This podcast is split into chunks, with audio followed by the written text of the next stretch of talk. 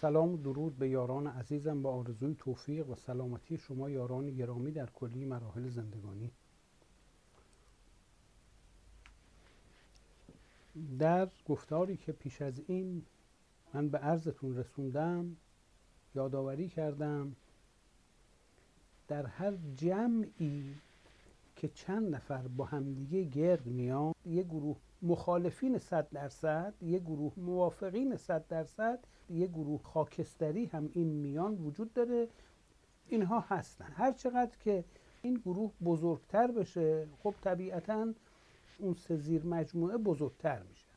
اینطوری این یه نمونه که ما می‌تونیم در نظر بگیریم از یک جمع اعتقادی از یک جمع مکتبی که علت گرد هماییشون نقاط مشترک اون مکتبه. مثلا پیغمبر اکرم تشریف میارن میگن آقا شرک بده کفر بده بی خدایی بده اعتقاد به خداوند لازمه و اعتقاد به خداوند یکتا واجبه.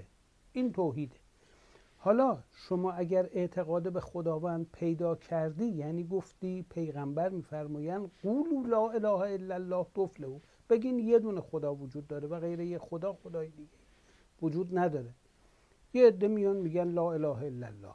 برای اینکه به فلاح و رستگاری برسن بر حسب اون جمله پیغمبر پیغمبر میفرمایند خیلی خوب حالا که شما اینو گفتین و گفتین اشهد ان محمدن رسول الله و این از جانب خودش حرف نمی‌زنه بلکه به نمایندگی از خداوند داره ابلاغ می‌کنه این نکات رو و این وظیفه رو داره به انجام میرسونه. و حالا شما اومدین داخل در مکتب شدید. با گفتن شهادتین وارد مکتب شدید. حالا الان باید چیکار کنید؟ الان یه فرائضی هست که باید به جا بیارید. باید نمازتون رو بخونید. نمازتون رو بدون که وقت نماز چیه؟ تعداد رکعات نماز چند تاست؟ ضمن نماز چه چیزهایی باید بگین؟ چه کارهایی رو نباید بکنید؟ نماز چه مقدماتی داره؟ چه تعقیباتی داره؟ اینا رو باید یاد بگیرید. اینا میگن چشم. اینا رو یاد می‌گیرن انجام میدن. وقتی پیغمبر از این سو دعوت می‌کنند مطرفین میان. به مردم میگن هیهات هیهات لما تو ادون یعنی وای بر شما اگه این وعده ها رو باور کنی. مبادا این حرفا رو باور کنی چرا؟ چون ان الا حیاتنا دنیا نموت و نحیا. و ما نحنو به مبعوثی یعنی آقا این حرفا کدومه؟ حیات بعد از مرگی وجود نداره. بدن برزخی وجود نداره. آسترال بادی وجود نداره. متافیزیکی وجود نداره. هرچی از همین بدن همین ماده است. ما از خاک بر اومدیم و به خاکم بر میگردیم نموت و نحیا ما مرده بودیم. بعد زنده شدیم. دوباره میمیریم و ما نحنو به مبعوثیم و دوباره زنده نمیشیم. روز قیامتی هم در کار نیست. هرچی هست همینه. بچاپین اختلاس کنین تا اونجایی که تیغتون می‌بره ببرین خبر اینی گوش به این حرفا ندید اینا رو مطرفین میگن. برای که مردم رو از دور رسول خدا پراکنده بکنند چرا؟ چون دارن از مردم بهره کشی می‌کنند چون مردم رو برده خودشون کردن. چون پیغمبر اومده بگه که آقا آدمیزاد وقتی جنینش منعقد میشه آزاده. کسی نمی‌تونه آزادیشو بگیره. آزادی حق دادنی نیست که یکی به آدم این حق آزادی رو بده. این داشتنی آدمی حق رو داره. باهاش به دنیا میاد. اما مطرفین این حق رو می‌گیرن قصبش می‌کنن. از چنگ آدم به در میارن. زندان درست می‌کنن شکنجه خانه درست هم این کارا رو می‌کنن. مهمتر از همه اینه که آدم رو فریب میدن تحمیق می‌کنن. خب پیغمبر میان فرمایشاتشون رو میفرماین مطرفین سپاهشون رو جمع می‌کنن. هر کاری که لازمه می‌کنن. اما به یه نقطه ای می‌رسن پیغمبر اکرم بدون مبارزه و خصومت به مکه مراجعت فرمودن و دیگه کسی جلوی ایشون ایستادگی نکرد. و اونجاست که رؤیای پیغمبر تحقق پیدا کرده و از اصول هم عدول نفرمودن هم لا اله الا الله هم محمد رسول الله. حالا ایشون وارد مکه شدن. و تمام کسانی که مکه رو کانون مخالفت با رسول خدا کرده بودند تمام توطعه ها رو در اونجا برنامه ریزی می‌کردن اسلام آوردند. خب حال از این نقطه شما ملاحظه بفرمایید عزیزان. اینها اومدن مسلمان شدن اومدن داخل در امت. اینها مسلمان شدند اما جهان بینیشون همونی که بود هست. زورش رو دیگه ندارن. بحث ما در اینه. که وقتی یه گروه مکتبی و عقیدتی وجود داره و درش بازه برای اینکه هر کسی که دلش خواست بره واردش بشه اشخاص مختلف با جهان بینی های مختلف واردش میشن. اموری رو که مشترکه هم انجام میدن. یعنی نمازشون رو می‌خونن روزشون رو می‌گیرن دعاهاشون رو می‌کنن وضوشون رو می‌گیرن هر کاری که مشترک انجام میدن. هر چیزی رو که باید بگن ساعاتی رو که باید مراعات کنن ماهایی رو که باید همه این کارا رو می‌کنن. اما بحث ما سر جهان بینیه جهان بینیشون چیه؟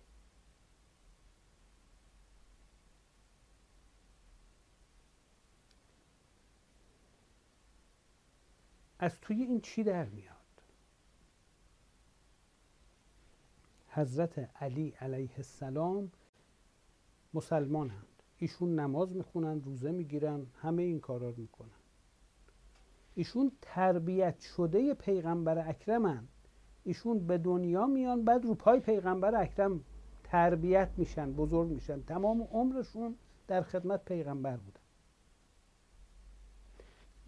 گفتم در آستانه غزوه تبوک وقتی پیغمبر اکرم می‌خوان حرکت بفرمایید برای غزوه تبوک حضرت علی رو میگن شما تشریف داشته باشین تو مدینه و امور رو اداره کنید تا من برگردم چون جایگاه شما برای من جایگاه هارون برای موساست و هارون مطابق آیه قرآن تکیهگاه موسی علیه السلام بود و شریک امرش بود. با این تفاوت که هارون پیغمبر بود و بعد از حضرت موسی پیغمبر بود و بعد از حضرت رسول اکرم دیگه پیغمبری نیست. حضرت علی مسلمون بودن داخل در اون امت مسلمان بودن. اما از اون طرف ابو سفیان هم حالا اومد مسلمون شد. اما عزیزان هم ابو سفیان نماز می‌خونه هم حضرت علی نماز می‌خونن. هم معاویه نماز می‌خونه هم حسنین نماز می‌خونند. ما در هیچ منبع تاریخی ندیدیم که نوشته باشه که معاویه وقتی قبول اسلام کرد همراه باباش نمازش ترک شده باشه هرگز. همیشه نمازشو سر وقت میخون. روزش رو می‌گرفت. حتی اومده بود جزو کاتبین وحی و قرآن مینوشت. از اینجاست که بحث بسیار بسیار اهمیت پیدا می‌کنه. بسیار. ابو سفیانی که بیرونه و ابو سفیانی که داخله. ابو سفیانی که با جهان بینی مترفانه خودش بیرون امته و ابو سفیانی که با حفظ همون جهان بینی در داخل امت قرار می‌گیره یعنی همه اینا نماز می‌خونن همه اینا روزه می‌گیرن همه اینا مسلمانن اما آیا اسلام همه اینا یکیه؟ آیا جهان بینی اسلامی همه اینا یکیه؟ یا نه دو تاست یعنی این طرف حضرت مولا علی علیه السلام هست و طرف مقابل معاویه است. و بین این دوتا 180 درجه اختلاف جهان بینی وجود داره. معاویه نماز می‌خونه. حضرت علی علیه السلام هم نماز می‌خونند. اما معاویه قرآن رو سر چوب می‌کنه و روی حضرت مولا علی علیه السلام تیغ می‌کشه و شمشیر می‌کشه و تیر می‌زنه و نیزه پرتاب می‌کنه. معاویه ای که بیرون امته بر علیه قرآن می جنگه معاویه ای که میاد تو در سنگر قرآن میره با علی به جنگه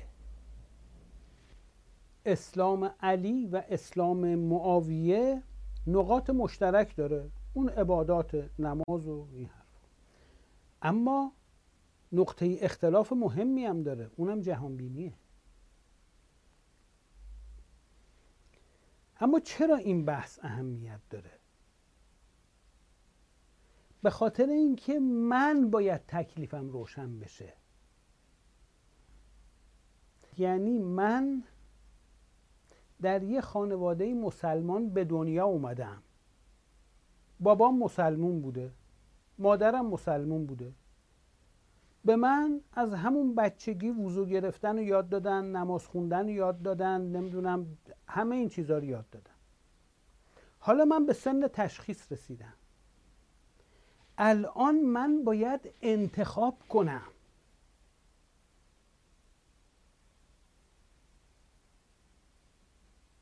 راه خودم رو به عنوان یک مسلمان باید انتخاب کنم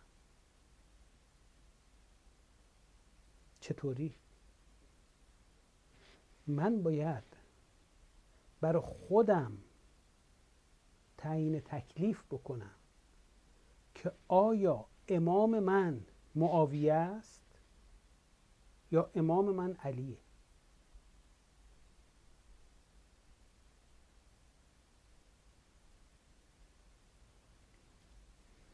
آیا حلقه ولایت علی در گردنمه یا حلقه ولایت معاویه در گردنمه؟ اینجاست که ولایت اهمیت پیدا می‌کنه. اینجوری نیست که یکی ولایت داره یکی ولایت نداره. نه اینطوری نیست. دو تا ولایت وجود داره. که در تقابل با همدیگه قرار داره. که در تضاد ماهوی نسبت به یکدیگر قرار داره. من کجا ایستادم؟ آیا من پیرو علی هستم و امام من علیه و در راه علی دارم حرکت می‌کنم یا نه؟ امام من معاویه است. و من پیرو معاویه هستم و دارم دنبال معاویه حرکت می‌کنم.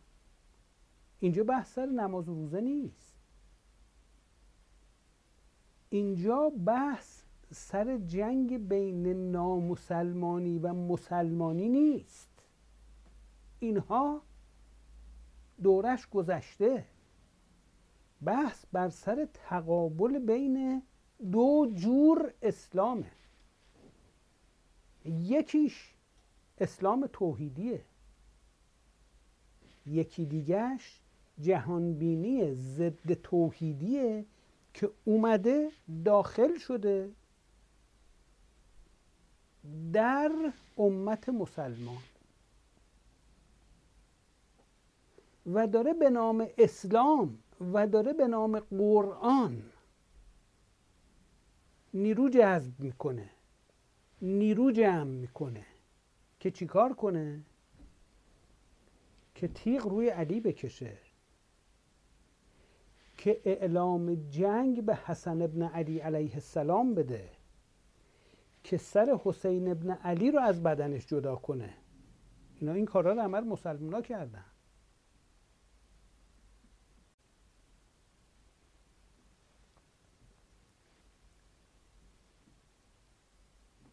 به این دلیل عزیزان اون چیزی که محک سنجش ارزش عبادات در ترازوی الهی ولایته. وقتی ما میگیم ولایت به این معنی نیست که یه عده ولایت دارن یه عده ولایت ندارن. همه ولایت دارن. اما ولایت کی؟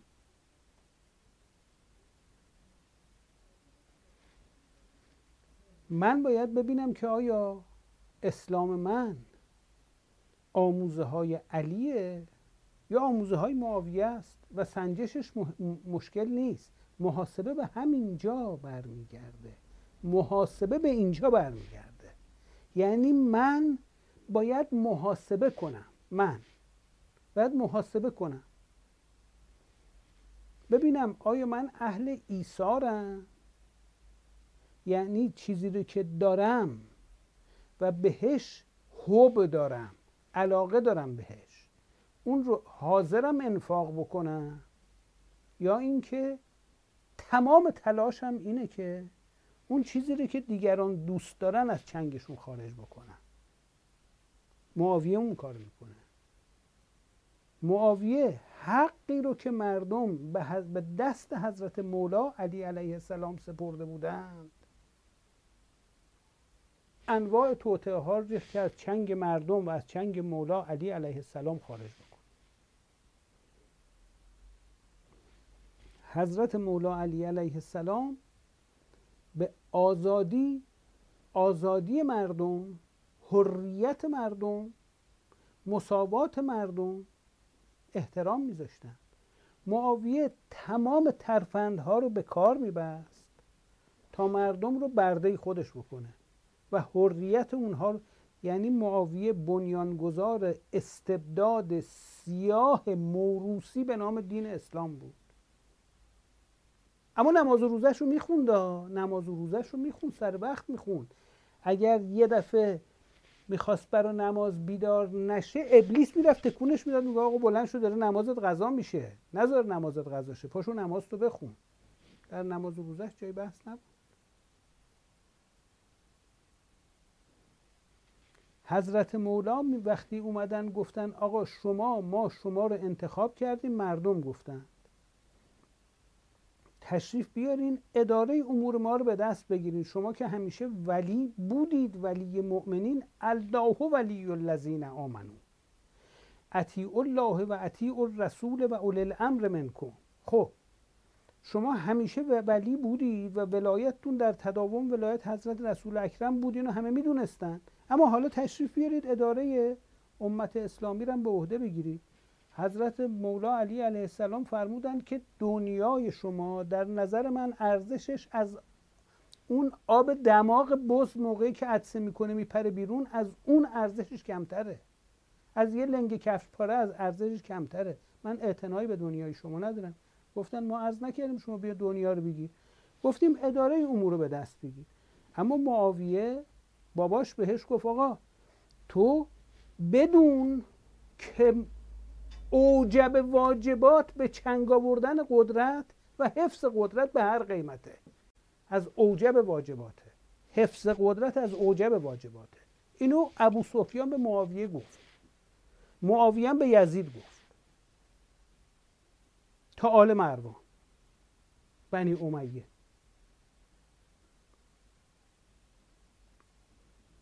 آیا من یا آدم اپورتونیستم یا آدم فرصت طلبم یا آدم دقلبازم یا آدمی هم که با قدرت مداران کنار میام همه اصول رو زیر پام می‌ذارم؟ اهل جوانمردی و فتوت و فقر نیستم.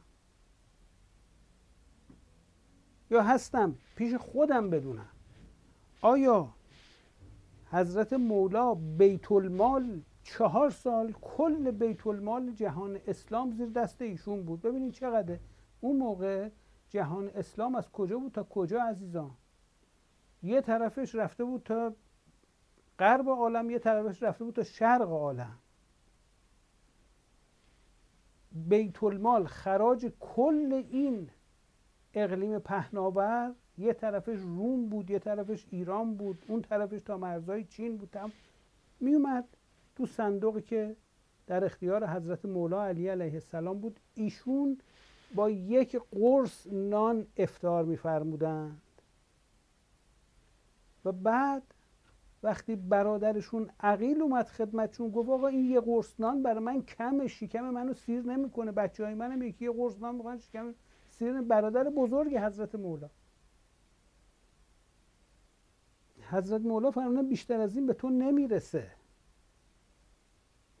همین حد حق تو از تو این بیت المال 100 میلیارد خروار توش باشه. به تو چه؟ به من چه؟ این حق الناس این حق الله به ما مربوط نیست. ما نمی‌تونیم دست ببریم. تو حاضر این زغال داغو بگیری تو دستت نگه داری؟ نخواه از من. این رفتار حضرت مولا علی علیه السلام بود. اما معاویه خب همه می‌دونن چه جوری رفتار اون قصری که ساخت توی اونجا. اومدن بهش گفتن آقا ابوذر گفت آقا این قصر و این بازی که قیصر و کسرا داشتن که اسلام اومد که این چیزها رو از بین ببره مردم به هم برابر بکنه. تو دوباره قصد درست کردی گفت نه چون من در کنار کشورهای دیگه زندگی می‌کنم ممالکی دیگه نباید از اونا کمتر باشم اونا قصد دارم من باید قصد داشته باشم. گفت این خلاف اصول گفت تو با اصول چیکار داری؟ برو دنبال کاره توطعه کرد بالاخره تبعیدش کرد به ربزه اونجا از دنیا رفت. ابوذر ابوذر غفاری. که از صحابه رسول اکرم بود. از صحابه حضرت مولا علی علیه السلام. مقصودم از این حرفا اینه که معاویه یک شخصی بود که خودش و پدرش و خانوادهش اینها هم زور داشتن هم زر داشتن قدرت داشتن ثروت داشتن امکان اینی که دیگران اجیر بکنن داشتن همه این کارا داشتن. این با این جهان بینی وقتی اومد مسلمون شد و با باباش گفته بود آقا وقتی مسلمون شدی یه جایی یه بخشداری شهرداری فرمونداری استانداری یه کاره بشو. اونجا رو حفظ کن و سعی کن دیگه اونو از دست ندی و بیشترش رو بگیری. بالاخره ولایت شام رو عهدهدار شد. وقتی که اونجا ولایت شام رو عهدهدار شد شروع کرد در زمان عثمان قصر درست کرد. چون جهان بینیش بر قصر درست کردن میچرخید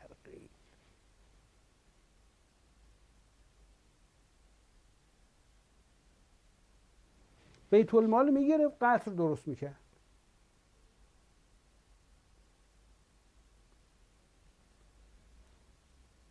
خب منی که میام اینجا و یه پستی می‌گیرم بعد سه هزار میلیارد تومن اختلاس می‌کنم شبکه می‌زنم که در همه جان رسوخ داشته باشه و بتونم اختلاس بکنم و پول بیت المال رو بکشم ببرم. حالا بیام. روز آشورام تو دسته ها را بیفتم سینه بزنم برم مثلا تو قوم با این بابا و اون بابا عکس یادگاری بگیرم و این حرفا. اما خودم می‌دونم که آقا اسلام من اسلام حسین ابن علی نیست. اسلام من اسلام علی ابن ابی طالب نیست. اسلام من اسلام معاویه است. یعنی نماز و روزه رو می‌خونم.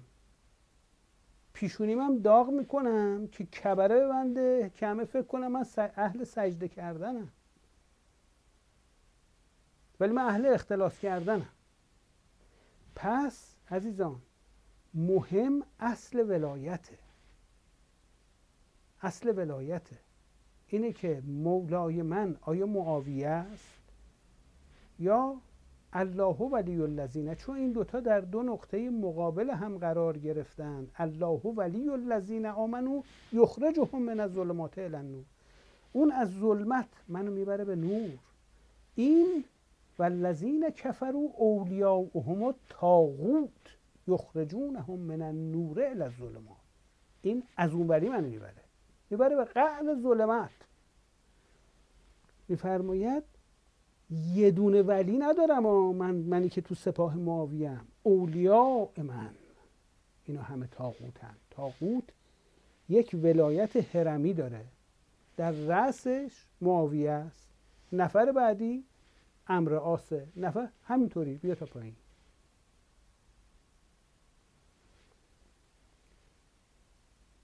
ولایت که سبب رد و قبول عبادات میشه.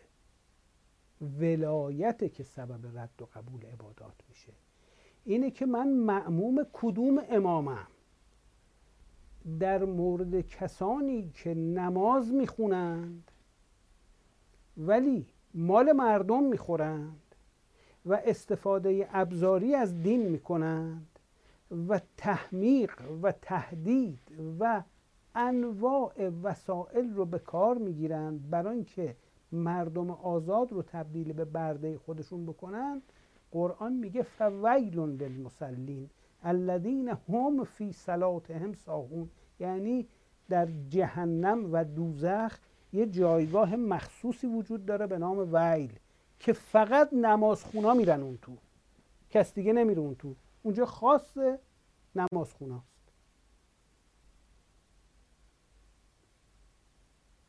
اون چیزی که سبب رد و قبول عبادت میشه ولایته. حال این مثال بود زدم در مورد تاریخ اسلام و امت اسلام. هر گروه مکتبی و عقیدتی اینجوریه. هر گروه مکتبی و عقیدتی که درش باز باشه هر رقم آدمی میاد توش. همه میان توش.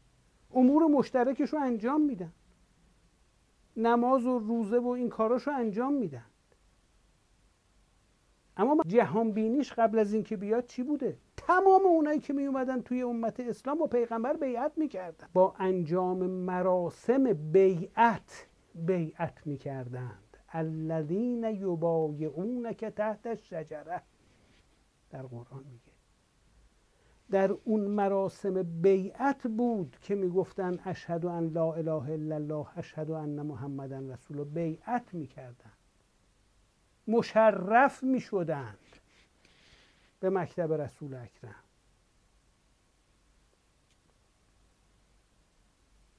اما جهان بینیشون قبلا چی بود؟ وقتی می اومدن تو وقتی تو این امت داخل می شدن امامشون کی بود؟ با پیغمبر بیعت می‌کردن. ابو موسای اشعری با پیغمبر بیعت کرده بود.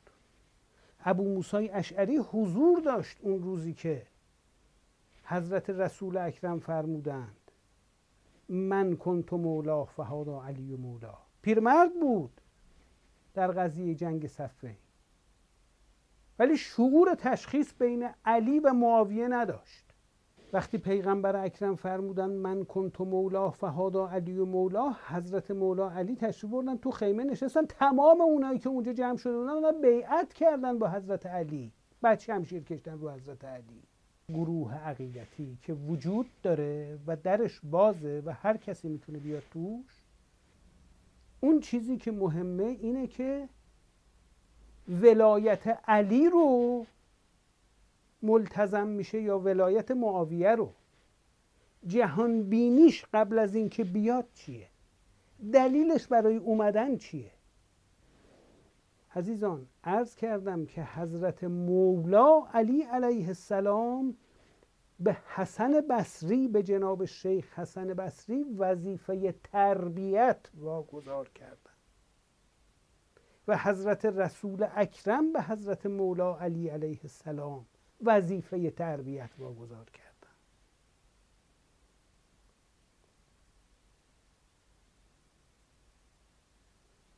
تربیت برای چی؟ برای پرورش قوای فراحسی اشخاص طالب قابل مستعد برای اینی که به معرفت به نورانیت برسه نسبت به علی تا مثل ابو موسای اشعری ناتوان از تشخیص بین علی و معاویه نباشه. بعد از سی چل سال که نماز خونده و عبادت کرده.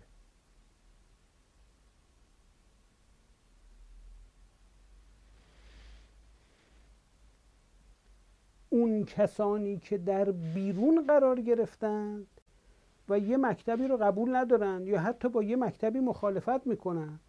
اینا تکلیفشون روشنه. اونا ولایت ضد این مکتب رو حلقش رو به گردن خودشون دارند به طور جلی و آشکار. ولایت ابو سفیان رو دارن. بیرون مکتب دارن با پیغمبر می جنگن. اما وقتی خود ابو سفیان با حفظ جهان بینی خودش وارد مکتب میشه بعد یه عده‌ای باهاش وارد مکتب میشن که ولایت ابو سفیان رو دارند و ضد ولایت علی هستند اینها در قرآن ازشون نام برده شده. یعنی میگه ادا لقل الذین آمنو قالوا آمنا و ادا خلو الی شیاطینهم قالوا انا معکم انما نحن مستهزئون اینها میان وارد سیستمم میشن وارد این مکتبم میشن وارد این جمعم میشن. اما وقتی با شیطانهای خودشون خلوت می‌کنن خودشون دور هم جمع میشن جلسه های شیطانی می‌ذارن جلسه های شیطنت آمیز از روی شیطنت جلسه می‌ذارن. میگن ما داریم اینا رو مسخره می‌کنیم. ما با همدیگه هستیم. ما اون حرفایی که زدیم اومدیم با پیغمبر بیعت کردیم. اون سوری بود برای مسخره بازی بود این کار کردیم ما ولایت اونا رو نداشتیم. اومدیم ایجاد اختلال بکنیم اینجا.